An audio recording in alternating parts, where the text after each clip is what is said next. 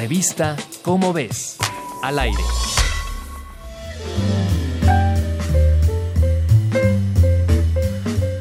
En la actualidad, sabemos que la esperanza de vida del ser humano va de los 75 a los 80 años, un número considerablemente mayor que el que teníamos originalmente como especie en los albores de la civilización.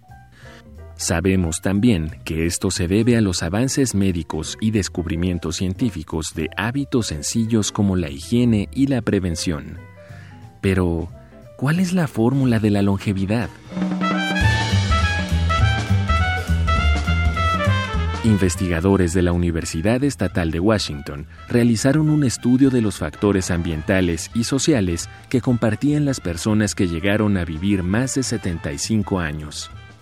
De las 145 mil personas estudiadas con datos que van de 2011 a 2015, la genética, aunque importante, solo corresponde al 25 o 30% de las probabilidades de llegar a edades muy avanzadas.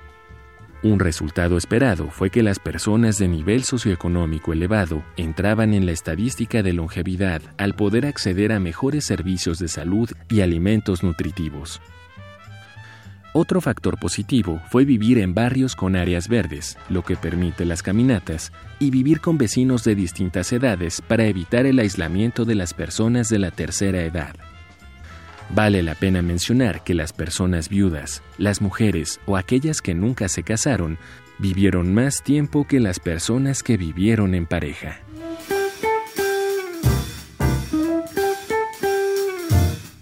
Si deseas saber más sobre cómo vivir muchos años, consulta la revista Cómo ves, la publicación mensual de divulgación científica de la UNAM. Revista Cómo ves, al aire.